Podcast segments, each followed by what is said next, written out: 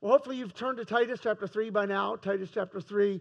and Paul starts out in Titus chapter 3, and he, and he tells them, he says, remind them. Remind them. He, so he has some closing reminders.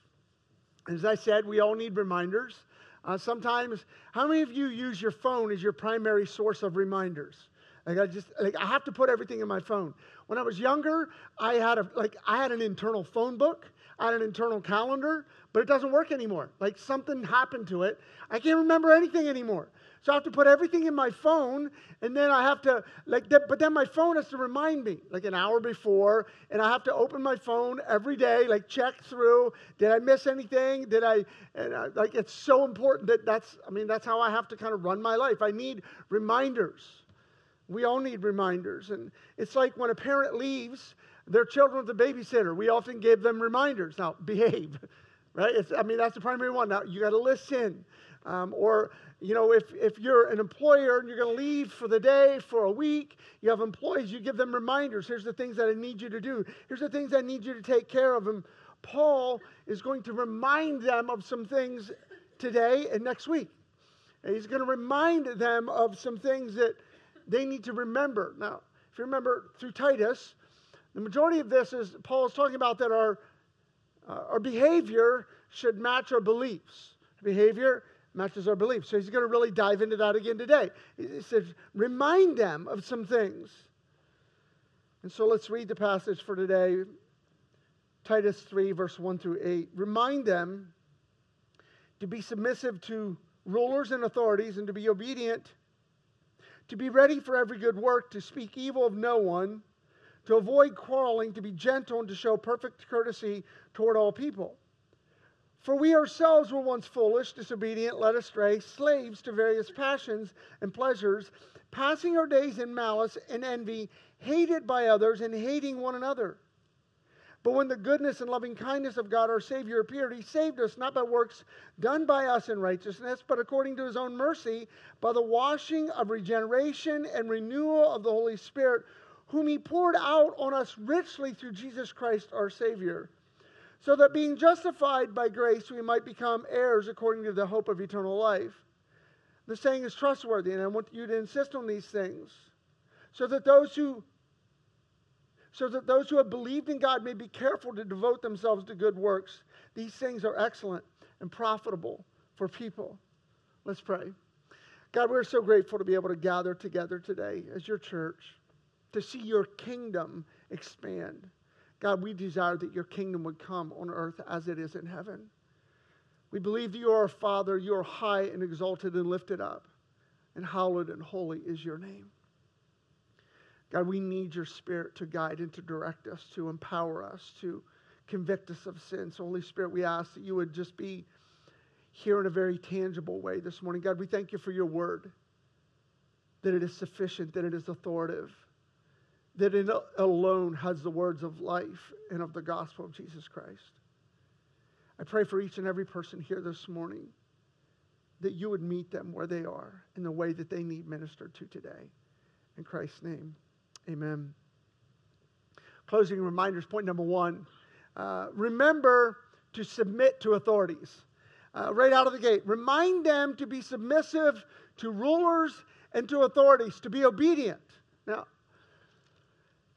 immediately, like, we are a rebellious people. I mean, like, that's how America, honestly, America was founded on what? rebellion. A bit of rebellion. Like, like that is within our, our hearts. Like, we, we, we don't like, when we hear that word, be submissive to authorities and rulers, like, how many of you immediately, there's something that wells up within you, and you immediately begin to think of the exceptions? But not in this case, and not in that case, and not that person, or that uh, you know, like especially when you think of politicians, right? I mean, if you immediately think of politicians and you're like, well, not that one? Uh, we do. I do. I'm going to be honest. Like, like it just like even when when you pull into a parking lot somewhere and there's car parkers, that immediately I'll park where I want to park right? You know, and like I'll stop when I want to stop, and they like keep waving you forward, and you're like, no, I'm, I'm ready to stop now. But that's just me. There's something within me that, that I just. Anybody else? Uh, all of us, right? Like we just, we, but he says this word submissive, submit to authority. Submissive means to come under, to obey, to come under their orders. Now you need to understand who the governing authorities were when Paul wrote this. The emperor was Nero. Wicked, wicked, wicked, depraved man. Sick, demented.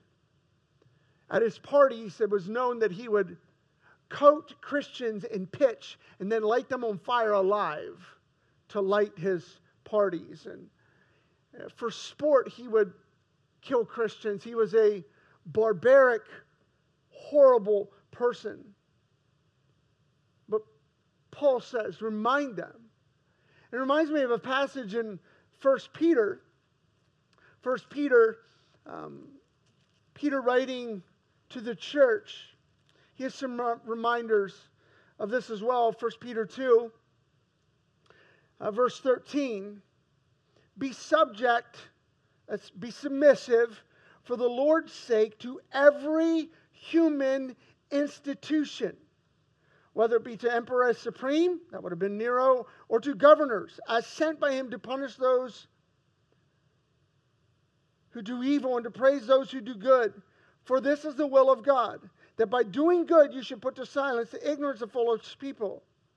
Live as people who are free, not using your freedom as a cover up for evil, but living as servants of God. Honor everyone love the brotherhood, fear God, honor the emperor.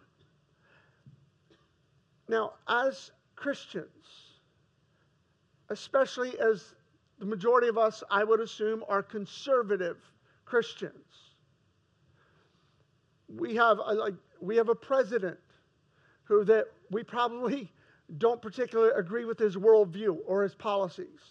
I get it. Um, promoting, I believe, a very ungodly agenda. But God would, if we fear Him, have us honor Him and respect His position.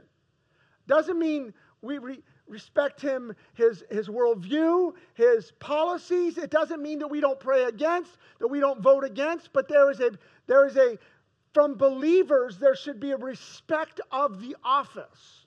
Does that make sense? Like things like, and, and come on, we can, like, it's church. We can lighten up a little bit though, but like, let's go, Brandon. I, I know it's funny, but then we often take it too far, right? And then we, there's stickers and posters flying around with FJB. You know, it's like we all like, I can't believe you said it on Sunday morning. Come on, let's be adults. See what I'm saying? Like, as Christians, we sometimes, I see within my own heart that I allow sarcasm and things to creep in that maybe aren't godly. Be subject, honor the emperor, respect the office. Romans 13, a passage that speaks to this a lot. Romans 13, starting right away in verse 1, the Apostle Paul talks again to us about honoring government and authority. Romans 13, let every person be subject to the governing authorities, for there, there is no authority except from God. Now, that did you hear that? There is no authority except from God. When we look at corrupt immoral, ungodly leaders, we must understand the only way they got there is through the hand of God. Sometimes God allows those corrupt, immoral, unbiblical leaders in the position to bring judgment. I think, honestly, God's judgment is being played out in our nation by some of the ungodly leaders as he's allowed to be in positions of influence and power. You're like, when is God going to judge our country? He is. He is. Look at the policies and the things that we're doing with money. Uh, you, you don't think that's judgment? What is being stored up? But yet God says, let every person be subject to the governing authorities, for there is no authority except from God, and those that exist have been instituted by God. Even through the tyranny of Nero, Paul didn't make exceptions. We are to honor, to respect. Acts 5:29 but Peter and the apostles answered, We must obey God rather than man. So when government, when authorities ask us to do things that would cause us to be disobedient to God, then we, we don't listen to the authorities, right? We obey God rather than man. Now, we just came through a pandemic which caused some complexities to this, right? It did. It caused complexities. And people came out at different places on it. Okay, where must I obey God? And where does the government's authority and rights to impose into my life stop? And where do they begin to cause me to be disobedient to the Lord? And then what it actually is laws of the land and what's just someone's wishes. Like it, it was complex. I get it. it com- I don't think it was as complex as we made it. I think what happened is we weren't as gracious to one another's different convictions as we could have or should have been. Does that make sense? I think we could have been more gracious. It's one of the things that I wish that I, I don't believe that during that season, that pandemic, I don't regret any decisions that I made in leadership. I regret my tone at times. Does that make sense? I regret my tone. I regret the critical way that maybe I would speak about things in regards to how I disagreed with people. Because, you know, one of the things that I've learned from that, COVID came and left. It's, I mean, like, no, it's still around. I know, but like the impact, it's come and gone. But the way people treated each other and the way we've reacted and the way we handled it is here to stay. Does it make sense?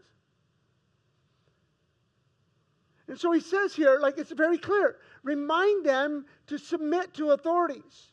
Remind them. Now, I believe as well that we need godly men and women in government. And we should be praying for them because they have a thankless job. We need godly men, we need godly women in government, in the court systems. But the hope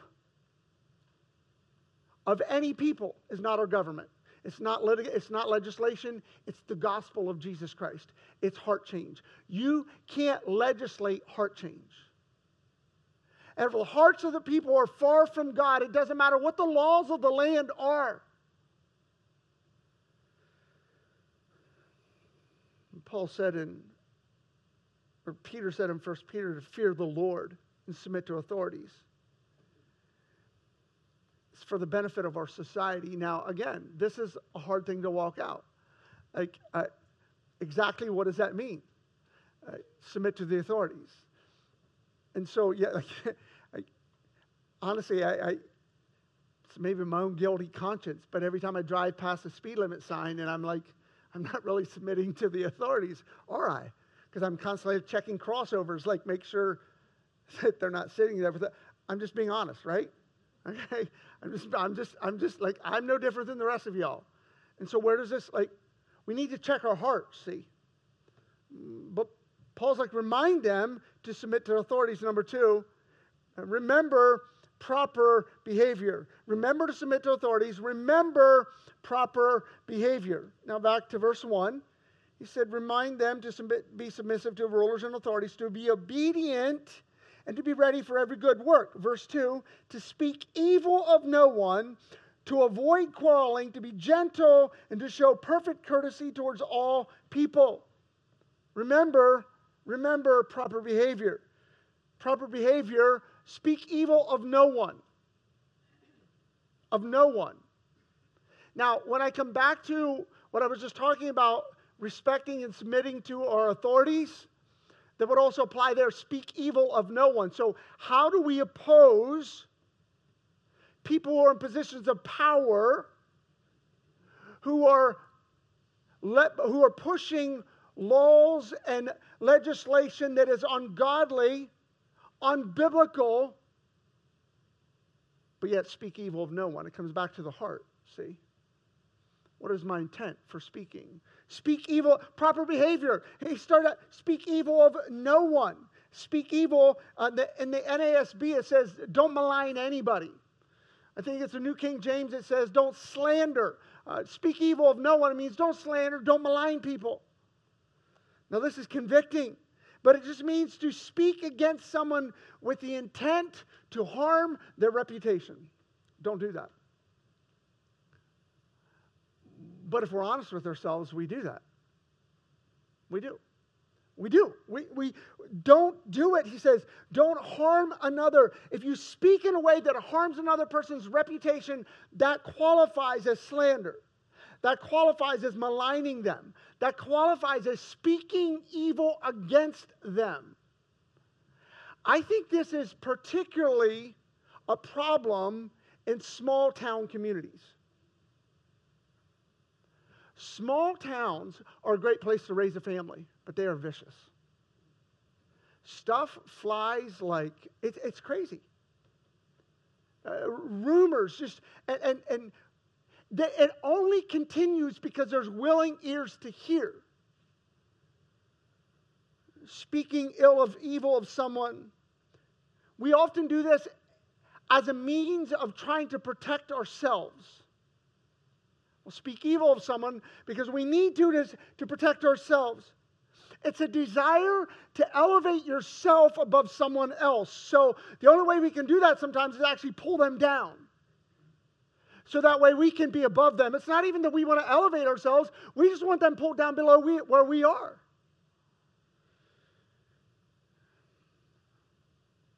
Don't build your case and run others down to other people. Verse 2, he goes on and he says, Avoid quarreling. Speak evil of no one. Avoid quarreling. Avoid, just don't be an argumentative person. Like, like there, there's some people, have you ever met the person that just doesn't matter what you talk about, they're going to play the devil's advocate? Like, it's always like, why wouldn't you see it from some other position? Like, we don't really care. You know, it's, it, they're just argumentative. They just quarrel about everything. And it, this being like avoid quarreling, it means to be peaceable. Some translations say that. Be peaceable. This means that we must be people who are hard to offend. Proper behavior. Be peaceable. Uh, uh, this means that we won't offend easily. He goes on, he says, to be gentle. This is the Greek word has the nuance of forbearance. G- be gentle, be patient. It's a fruit of the Spirit. Patience, gentleness, it's a fruit of the Spirit. Uh, it's evidence of being filled with the Spirit. Remember, proper behavior is just reminding us be gentle. You need to be gentle. He goes on, he says, show perfect courtesy. He's reminding us we need reminded of these things sometimes. Uh, we should be courteous. Show perfect courtesy. Now, what is that? Show perfect courtesy. Again, it's, it's putting others before ourselves. It's, and I, I'm, I was, I took several road trips this week with my oldest daughter, and she said to me at one point, Dad, when you drive, you're so aggressive. And, I, and then I realized I'm supposed to show perfect courtesy. And like I was leaving the Giant Center, and you know, when everyone's trying to leave at the same time, and like you're waiting in traffic, but like I don't want to wait. And so I just like shove my way out there. Just I just you just go, right? But I'm not showing perfect. It's me before them. Uh, come on, right? That's what it is. I, am just being honest. It's show partiality, put others before ourselves. It's being considerate of others. Proper behavior. Proper behavior. Remember that. Just super simple reminders. Remember, remember to don't speak evil of someone else. Be submissive to rulers and authorities. Don't quarrel. Be gentle. Be courteous. Point number three we need to remember who we are or who we were. We need to remember who we were. Verse 3 For we ourselves were once foolish, disobedient, led astray, slaves to various passions and pleasures passing our days in malice and envy, hated by others and hating one another. Got to remember who we were before Christ saved us. We ourselves, Paul's including himself in this. I love this. He's including himself right in this. He said, We, we, we, we ourselves were once foolish, disobedient, led astray by various passions, hating, reviling one another.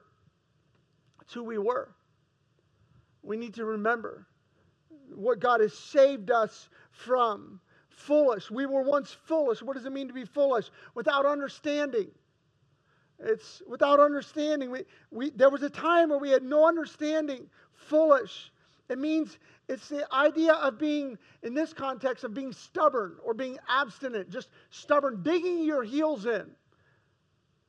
And the reality is, so often when we reject God's moral law, that's what we're doing. We're just, we're being foolish, we're being stubborn, we're digging our heels in, we're rejecting God's authority, we're rejecting His law for our lives. And He says, We were once foolish.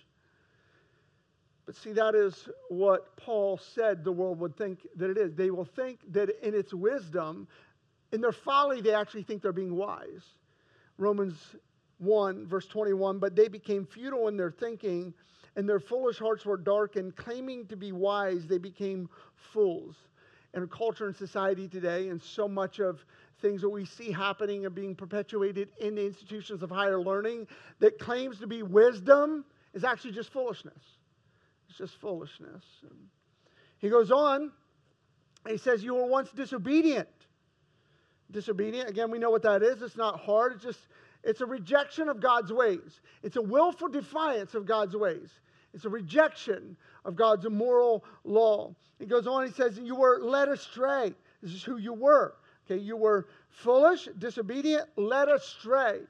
That's deceived uh, by various passions and pleasures, passing your days in malice and envy. All of these things, slaves to various passions. Just uh, slaves to addictions, to materialism. See, God's word says in 1 Timothy that God has given us all things richly to enjoy. That's true, right? But when good things become God things, it's a bad thing. When good things that God has given us, even material things, when they become a God in our life, we're led astray by various passions and pleasures, even good things. Remember who we were. Got to remember. We have to remember, it says, passing our days in, in malice. This is feelings of strong dislike with the possibility of doing harm. This is what causes us to slander others, to speak evil of them, when we have malice in our hearts. This is who we were. This is not who we are to be.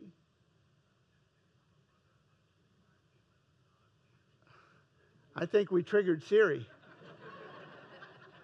yes. Um, it's the button on the top left. You just push out, it goes quiet.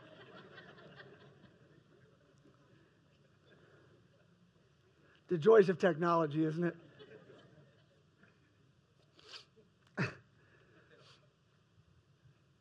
Be careful what's on your phone because that could get really embarrassing. it was just the ESV Bible app. That's a blessing. Could have been something else about it, Bucky. says we're slaves to various passions, passing our days in malice. Again, this is a strong dislike. It's a, it's a willingness to spread harmful rumors. It's a willingness to even spend to spread partial truths. You know what is the most damaging? The most damaging kind of slander and gossip is things that are partial truths. There's a bit of truth in it, but it's not all the truth. Paul's like, don't do that. He goes on, he says, envy. You were envious. Now, let's be honest. How many of you, when you see this is who you were and you start seeing these things, you used to be envious, you used to have malice in your heart, you, and you also realize, but, but I still see some of that in my own life. I, I still see some of that in my own life. Envy. Envy is a work of the flesh. It's listed in Galatians as a work of the flesh right along with murder, with orgies, with adultery. Envy is listed as a work of the flesh, a sin of the flesh, the same as all these other immoral sins. But how many of us still to this day struggle with those things? Envy. We're envious of other people. We're envious of their position, of their relationship. We're envious of their uh, possessions. Like envy still creeps in. Now, envy, at the heart of envy, is jealousy. Remember, he's reminding us things to avoid here now. He's telling us what proper behavior is. In James chapter 4, I'm sorry, James chapter 3, there's a passage that I think is very important for us. James chapter 3, verse 14. But if you have bitter jealousy and selfish ambition in your hearts, do not boast and be false to the truth. This is not the wisdom that comes down from above, but it is earthly, unspiritual, and demonic. I, want you to hear what he just said. If you have bitter jealousy and selfish ambition in your hearts, this is not the wisdom that comes down from above, but it is earthly, unspiritual, and demonic. Jealousy and envy is a work of the devil. It, it's demonic. For where jealousy and selfish ambition exist, there will be disorder in every vile practice. That's a promise. Where jealousy and selfish ambition exist, there will be disorder in every vile practice. So envy was part of us. Envy and jealousy. See, this jealousy is the root of it's envy. It's all the same thing. And what happens so often is when we are envious of others, we envy their position, we envy their influence, we envy. So instead of trying, so we malign them because we want to tear them down. Like we're jealous of where they are, but we don't want to get to where they are. So we're envious and we just tear them down, we malign them so they're below where we are. That's demonic. It's not of God. He goes on and he says that you will hate, or that they hated, and we're hating others. You know, Mark chapter 15, I believe it is, it says that Pilate knew that the Jewish leaders had handed Jesus over to be arrested because they were envious of him. This is a very harmful thing in the church hatred and self centeredness. Then he goes on, This is who you were. This is who you got to remember who you were. You hated by others and hating one another. It's the same as being a murderer. Some maybe. Uh, and Jesus, Jesus said, if you hate your brother, you're what? You're a murderer. And some of you may, I think some of us, especially those of us who were raised in the church our whole lives, and like we became Christians at a young age, and we've never really lived as a pagan, like we don't identify. We think, well, that's not really me because that wasn't me. Two things I would say about that. One is, if that's your story, that is just a sign of the grace of God on your life. That's all. God's grace, He spared you of that. You were raised in a Christian home. You came to the saving knowledge of Jesus Christ at a young age, and you walked with Him all the days of your life. That's a beautiful testimony. Some people say, I don't really have a great testimony. That's the best testimony.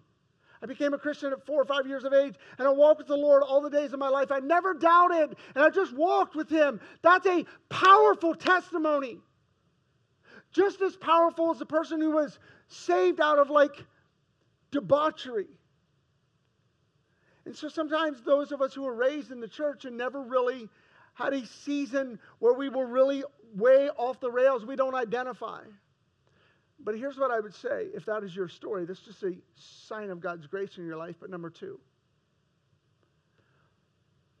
Jesus said, if you hate someone in your heart, you're a murderer. If you lust after someone, you're an adulterer. It's the heart. The Ten Commandments say, do not lie we have all lied. Do not steal. In some sense, we have all stolen something. I'd be hard pressed to believe that we're not all adulterers of the heart in some way. Do you see, like, what, do you see your condition before holy God? We're all in the same place. And we all know that lurking just below the surface are these sin tendencies envy. Bible says, Thou shalt not covet. Listed right along with Thou shalt not commit adultery and Thou shalt not murder. Thou shalt not covet. But we covet. There we go again. Is it the same phone? It is. The Bible says don't covet, but how many of us have not coveted? How many of us have not been envious or jealous? Over and over. Like he's remember proper behavior. Now, not everyone displays the same measure of depravity as someone else, but we've all lied. We've all dishonored our parents. See what, see what, what I'm trying to say is like, if you're like, well, I don't identify that with that, that's not who I was. No, no, it is who you were. It is who you were. And some degree, it's who we are. Because we're still in sin. We're saved from the penalty of sin. Now we're being freed from the power of sin. But one day we'll be freed from the presence of sin when Christ returns or he calls us home. We have all fallen short of the glory of God. Paul needed to remind us of who we were. And in some regard, he needed to remind us of who we are and why we desperately need the gospel of Jesus Christ every day, and why we need the mercy of God and the grace of God to be new every day. Why, is, why also did Paul need to remind us of this? So that way, when people slander us, or malign us, or hurt us, we remember what we've already been forgiven of, so we can forgive them of the same. We need reminded of who we are. Because so often we begin to feel so good about ourselves. Well, I've never heard anyone like that. I've never sinned in that way. But in reality, before a holy God, we're all guilty of sin, which is deserving of eternal death in a literal hell. So Paul needed to remind, he said, like, remind them of who they were. Remind them. Remember who we were. Number four, remember what changed us. Remember what changed us. Verse 4 but when the goodness and loving kindness of God our Savior appeared, He saved us not by works done by us in righteousness, but according to His own mercy by the washing of regeneration and renewal of the Holy Spirit, whom He poured out on us richly through Jesus Christ our Savior, so that being justified by His grace, we may become heirs according to the hope of eternal life. Remember, you got to remember what changed you. This is who you were. This is what you were. But remember what changed us. It's the gospel. I love this. But when the goodness and loving kindness of God our Savior appeared, He saved us. But when? But when? It reminds me of another passage in Ephesians.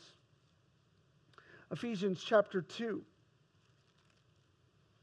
And you were dead in your trespasses and sins in which you once walked, following the course of this world, following the prince of the power of the air, the spirit that's now at the work of the sons of disobedience, among whom we all once lived here it is again. We all once lived this way in the passions of our flesh, carrying out the desires of the body and the mind, and were by nature children of wrath like the rest of mankind, but God, being rich in mercy. Because of the great love with which He loved us, even when we were dead in our trespasses and sins, He made us alive together with Christ. By grace you have been saved. We're saved by grace. We've got to remember what changed us, church. He's like, remind them what changed you.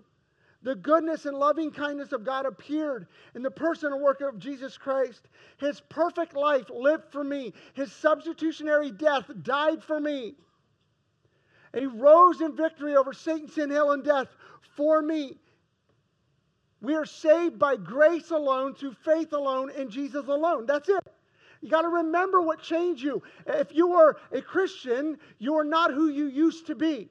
The old has passed, the new has come. That's why Jesus said you must be born again. We've been talking about that. Grace that saves you is grace that changes you. Faith that saves you is faith that changes you. Remember what changed you. It's not by works. He says it right here in Titus 5. We're not, he saved us not by works done by us in righteousness, but according to his own mercy. Reminds me of a passage in Isaiah, Isaiah 64 says this We have all become like one who is unclean. All of our righteous deeds are like a polluted garment. Some translations say a filthy rag. Now, I don't want to be too graphic, but in the original language, we just do that for a moment. In the original language, it would have been, when it says the polluted garment, it would have meant something that was polluted by a woman's menstrual cycle. And so, what Paul literally says here is our works of self righteousness to try to atone for our own sin, to appease the wrath of God, is like that a polluted garment. Do we all get the drift? We all get it? I don't need any more, right? No, everybody's like, please stop. But it's his mercy, verse 5. But according to his own mercy, by his own mercy, by the washing and regeneration of the renewal of the Holy Spirit, regeneration. When the Holy Spirit indwells us, the moment of salvation, He indwells us. And he regenerates us. He renews us. What it means? What does it, it makes us new. We're not who we were. And so, as we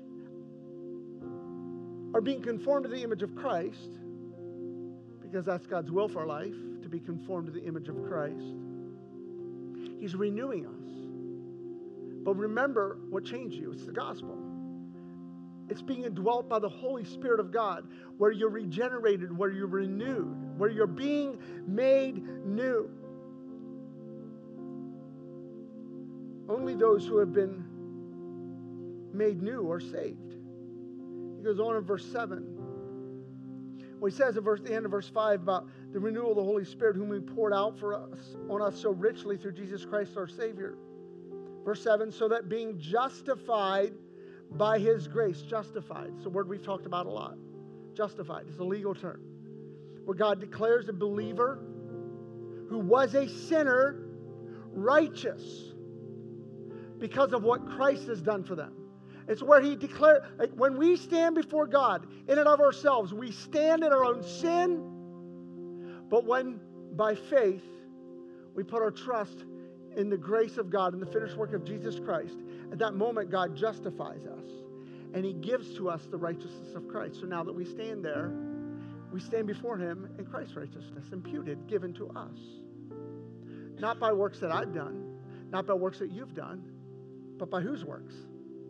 Christ's works. We stand there.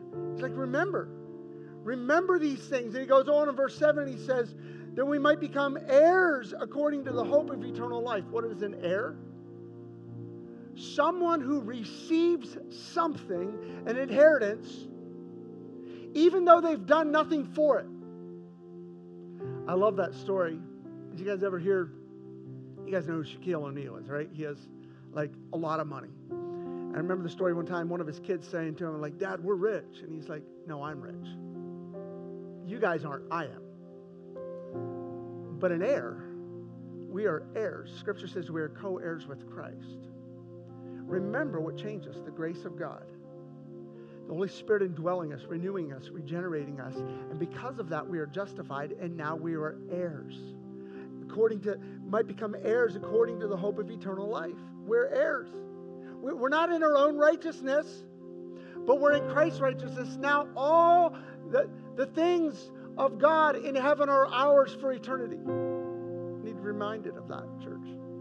When things get difficult, when life seems hard, when it just doesn't seem worth it, remember. Remember this. Paul's like, remind them of this. They're heirs according to the hope of the promise. So remember to be submissive to authorities. Remember proper behavior Remember who you were and remember what changed you. And when we remember what God has done for us, caused us to be heirs, should cause us to worship. Romans 8 17 says, If children of God, then heirs, heirs of God, and fellow heirs with Christ. Remember that, church. Remember that today. Remember. Because Christ came in his great love for us, died for us, lived the life we were intended to live, died the death we were intended to die, rose victorious over Satan, sin, hell, and death for us, so that we might be heirs with him. So this morning, as we go to take communion, I want you to look at these elements. Would you just look at them this morning for a moment?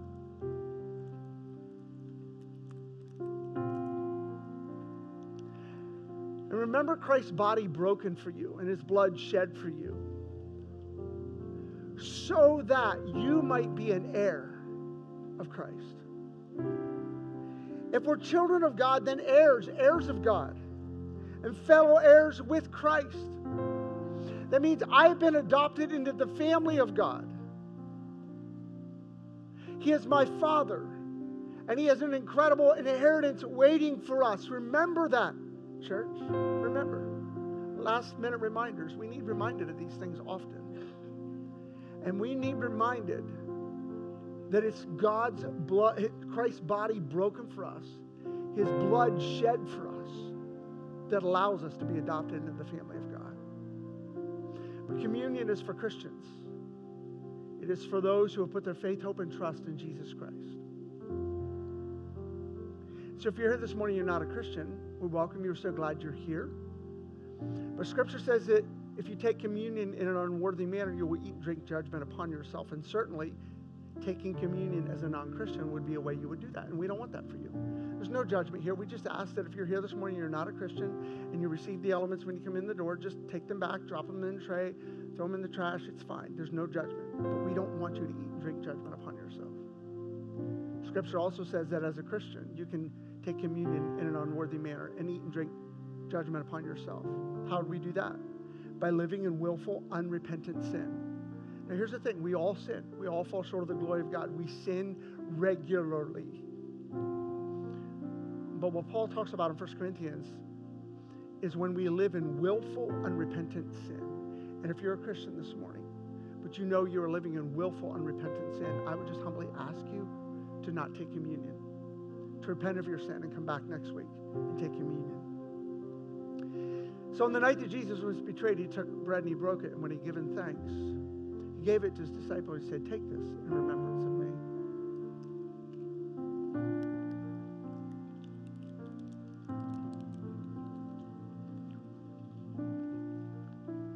In the same way, after supper, he took the cup. And he said, This is the new covenant in my blood. Drink it as often as you do in remembrance of me.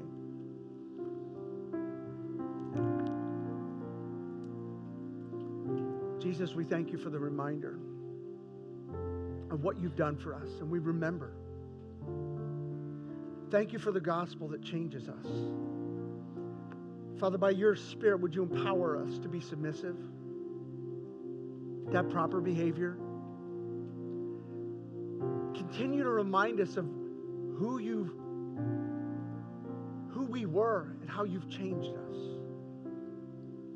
Help us to remember the gospel of Jesus Christ that has changed us. For your glory, for our joy. In Christ's name, amen. You guys have a great week. Remember, we have a mission, and above all, put on love.